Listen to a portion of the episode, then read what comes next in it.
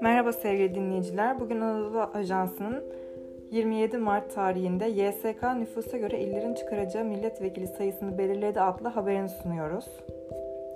Resmi gazetede yayımlanan YSK kararında 2839 sayılı milletvekili seçimi kanununun 5. maddesinde seçim çevreleri ve her seçim çevresinin çıkaracağı milletvekili sayısının YSK tarafından genel nüfus sayımı sonuçlarının açıklanmasından itibaren en geç 6 ay içinde tespit edilerek duyulacağı hükmünün yer aldığı belirtildi. Bu kapsamda Türkiye İstatistik Kurumu Başkanlığı'nca 31 Aralık 2020 tarihli veriler esas alınarak ilan edilen 2020 yılı nüfus bilgilerine göre illerin çıkaracağı milletvekili sayısı hesaplandı.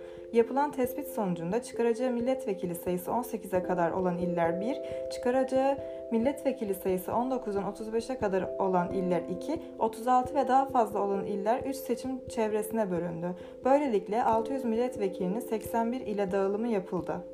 Mersin'in çıkaracağı milletvekili sayısı 1 artarak 12'den 13'e ve Tunceli'nin çıkaracağı milletvekili sayısı 1 artarak 1'den 2'ye çıktı.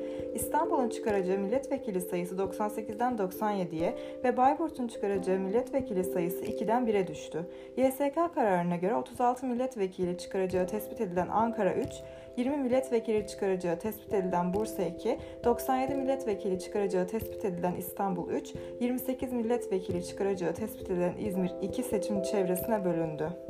Dinlediğiniz için teşekkür ederiz. Spotify'da takip etmeyi lütfen unutmayın.